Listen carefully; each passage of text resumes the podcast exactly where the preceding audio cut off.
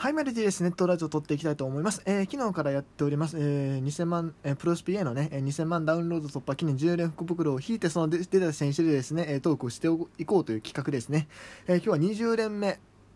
の10人をね、ちょっとやっていきたいなと思います。今回はね、S ランク確定がないのでね、ちょっともう話的に盛り上がらないかもしれないんですけど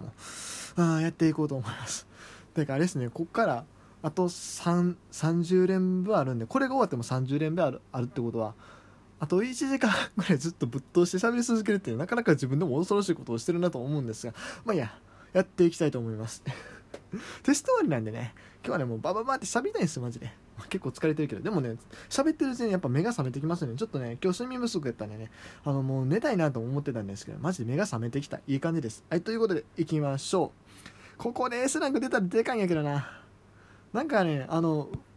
都市伝説的にこの時間だから6時から 10時やったかな、夜のはなんか S ランクの選手が出やすいとか言われてるんですけど、ほんまかいなっていう話で、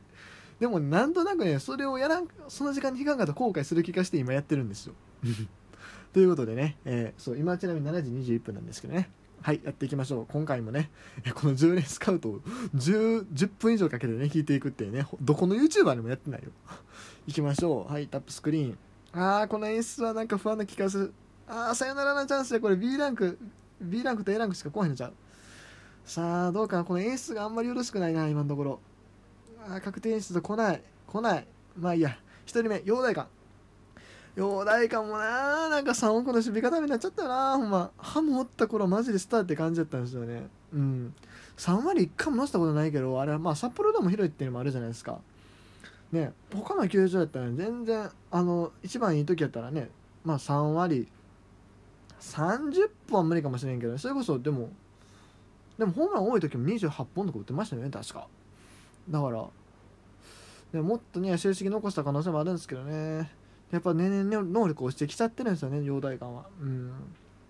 残念ながらね。でも僕は好きな選手ではあるんですけどね、陽大館は。なんとかね、来年のレギュラー取ってほしい。でも今年ファーストチャレンジするって話ですよね。亀井さんの方がええんちゃうの、ファースト年やしって個人的には思うんですがね、原さん的にはというか、まああれか、やっぱり実力でレギュラーを取ったものがね、そのポジションを守るっていうのは当たり前のことで当たり前のことなんでね。去年まあ亀井選手あれだけ成績残したから、まあ、亀井選手がね順当にライトのポジションを取るっていうのは当然といえば当然なんですけどね。まあでも衰えとか大丈夫なんですかね、亀井選手もね。それはちょっと心配ではありますが。ということで、まあ、陽大川選手、じゃあよということで、次行きましょう。2人目。吉田正尚来ました。ほんまかっこええな、正尚。マジでかっこええ。ほんま、ホームラン30意外とまだ乗ってないんですけどね。それはもう、まあ、今年来年のうち乗るでしょ、1回ぐらい。まあ、もしかしてその時には打率がちょっと下がったりするかもしれないですけど。この選手はマジでエグい。そしてね、これをね、一本釣りしたオリックスもマジですごかった。うん。マジで、あの年のドラフトからオリックスはマジで戦略が良くなってるよなって思いますね。うん。松坂、阪神の惜しかったな。別に高山君も悪くはないんやけどさ、金本監督もの目絶対松坂やったと思うわ。ほんま。ただね、ちょっとね、結果が多かったんでね、1年目、2年目。でも、あそこ、あれも、何やったっけ、腰か、どっかやったと思うんですけど。でも手術してね、もう割といい感じになってますし、まあ今でもね、まあフル出場というか、まあ、全試合出場してもちょっとまあたまにね腰がどっか痛いとかでね、休んでたりしてますが、それでもね3年目4年目しっかりね、まあシーズン通して戦える体になってるんでね、これからも期待大です。まあでもね、このフルスイングがねちょっと体にあと影響しないかどうかだけは心配ですけどね。でもまあそれはでも影響したら仕方がないかなともいうのもあるんでね。うん。まあね、今年ほんまに楽しみ。マジで後ろにジョーンズが来て、まあ彼がハマってくれればマジでね松坂選手今年エグい成績残し得ると思いますよ。うん。まあそれとチーム成績が比例するかどうかはまた別問題なんですが、このチームは。ということでね、松坂選手マジでね活躍期待してます。まあ侍ジャパンはね当落線上でねちょっと厳しいところあるかもしれないですけど、個人的には見たいよね。うん、ということで、さあ3人目、ロペス選手。ねえ、チャモさん、ちょっと今年厳しいっすよね、なかなか。うん、なんせね、ちょっと去年からね、打率が下がってきた、一気に。うん。まあ、今年、もし打率が、まあ、2割7分あるいは8分乗らないようやとちょっと首が怪しくなってくるかなっていうところでしたね、でもね、外国人契約もうすぐ外れるぐらいもう日本に長いこといるじゃないですか。だからなんとか日本人になるぐらいまでね頑張ってほしいなという気持ちもあるんですが、でもねどうかな、ファーストの守備はうまいんですけどね、オースティンっていうね新しい外国人も来ましたから DNA は。そしたらまたちょっとその辺の争いとかもあるし、ほんまに今年は正直レギュラー獲得されてる選手ではないんでな、もちろんあれだけ打った選手ではあるんですけども、打率はともかくホームラン20本以上30本乗ってたっけぐらい打ってる選手ではあるんですけども、ちょっと今年マジで勝負かなと思いますよ。間違いなくいい選手ではあるけどね、やっぱでも年は年なんで、でもやっぱ愛されてますよねロペスは。ほんまにベースた時って正解でしたよね。なんであの巨人切ったんやって感じだけどね。あの時はね安倍晋之助のファーストコンバートっていうのがあったんでね、仕方がない部分もあったんですが。さあ行きましょう、4人目。そうロペスもともとセカンドなんですよ。セカンドの守備は大してうまくなかったけども、ファースト守らせたらやっぱうまいという。てかもともとショートね、確かショートでマリナーズでセカンドを持ってて、サードとかもやりながらファーストを日本でずっと持ってるみたいな感じで、結局やっぱもともとショートの選手って能力高いんやろうなっていうのは思いますよね。ショートもでももともとショートってきましたけどね、ちょっともうファーストやったらじゃあうまいんかな、どうなんやろ、分からへん。いいや、行きましょう。4人目、近本浩二来ました。近本はねマジで2年目のジンクスあれにはまらんかどうか心配ですね。僕はめちゃくちゃ危惧してるし、もう今まで2年目でまともに活躍した選手おらへんから、正直あんまりね僕は計算してないでも仮に近本がダメでも正直高山が割とやるような気がするし、今年はね、プラスアルファ三女とかもおるから、大きな損失にはならないって言ったらあれやけど、意外と受けるダメージは少ないんじゃないかなと。あと島田もね今年やってくれそうな感もあるしねいや実績ないけどあの辺は。でもね言うて去年あんだけの成績残してる選手だからね、やると思いますけどね、なんか矛盾してるような言ってることが、やってほしいけどね。1番がいいのか2番がいいのかの問題はありますが、でもやっぱ出塁率はねもうちょっと上げてほしいなって思いましたよね。あと外野守備もそこまでうまい方ではないんで、めちゃくちゃうまい選手ではないんでね、センターではありながら、でもまだ2年目やからね、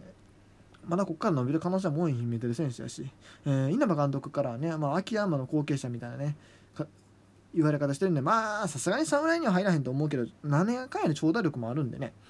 ほんまにでもうまいこといけば秋山みたいな成長曲線を描く選手ではあるとは思うんでね、楽しみにしてますよ。ただあんまり過度な期待はしてません正直な話ね。もう阪神ファンの毎年裏切られ続けてるから、やばいもう8本喋ってる、やばい。5人目いこう、玉井大将選手ですね。僕前までヒロトやと思ってたんですけど大将なんですよね、びっくりしました。ということで、すごいいろいろ去年は投げてたらしいですけど、ちょっとこのペースでいくと時間がないのでちょっとカットします。6人目、久保優也選手、ね、サッカー選手ですね、楽天の選手ですね、ジャイアンツで長いことプレーしてたのやけど、DeNA に1年間在籍して、そこから楽天行って、なんやかんや長いこと生き残ってる松坂世代の選手ですね。なんやかんやで残ってますよねこの選手、マジでそれがびっくりって感じです。さあ行きましょう、7人目、中田翔の方がね大将、中田翔も大将って呼ばれてるんですよ、漢字が違うんですけど、そうだからハムファンの会話で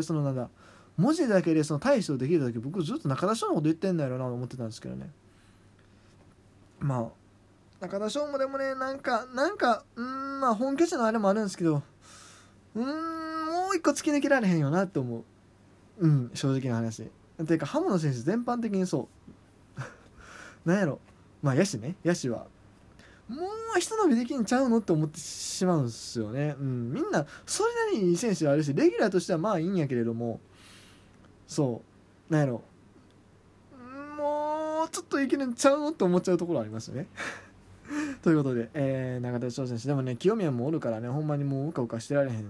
ですよねマジで。今年はねキャプテンマークも取れますけどね。さあ行きましょう、8人目、西川遥輝来ましたこの流れでね、春樹が来ましたね。西川選手もねそうだから3割打ったことないっしょ、もちろんホームがでかいっていうのはあるんですけど、3割はでも打ってほしいよな、やっぱりメジャー行くんやったらって思いますよね。うん、そうなんだ。だから彼ももうちょっとなんや、それこそだから秋山みたいな成績を残してくれるんじゃないかっていう、もう盗塁のできる秋山翔吾みたいなねイメージだったんですけど、そうはならなかったっすよね。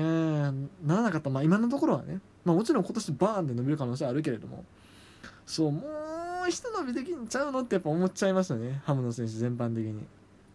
はい、行きましょう。9人目土肥聖也、土肥ですよね確か、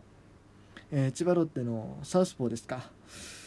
喋ることがない人多分一回生で見たことある気はするんですけど、ね、特に印象が残ってない。でもね、ロッテもまあいいピッチャーどんどん出てきてるんでね、若手の期待されてるのは。あとはまあここから実績を積み重ねるだけですよね、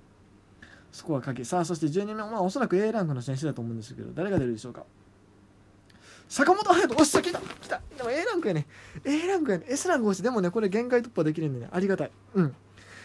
坂本選手はね、でもね、正直ね、さすがに去年の成績は越されへんかなって気がするこの侍ジャパンもあるしね、うん、オリンピックでねちょっと落ちるかなと思うけどね。まあ坂本はでもそうやな、まあでも張本さんの記録を抜いてほしいっていうのがまず1個と、それからまあ早めにコンバートしてあげてっていう、そうもう鳥さんみたいな状態になるの見たくないから、早めにサードか外野でもいいと思うわ。うん、外野かな、むしろレフトコンバートしてあげてほしいなと思います。うん、マジでそれはもう野球ファンとしてね、坂本勇人はマジですごい選手だと思うんでね、原さん頼みますよ、よろしくお願いします。ということで、以上 T でした。明日もねやるのでよろしくお願いいたします。ちょっとね途中走ったの申し訳なかったですけどね。以上 T でした。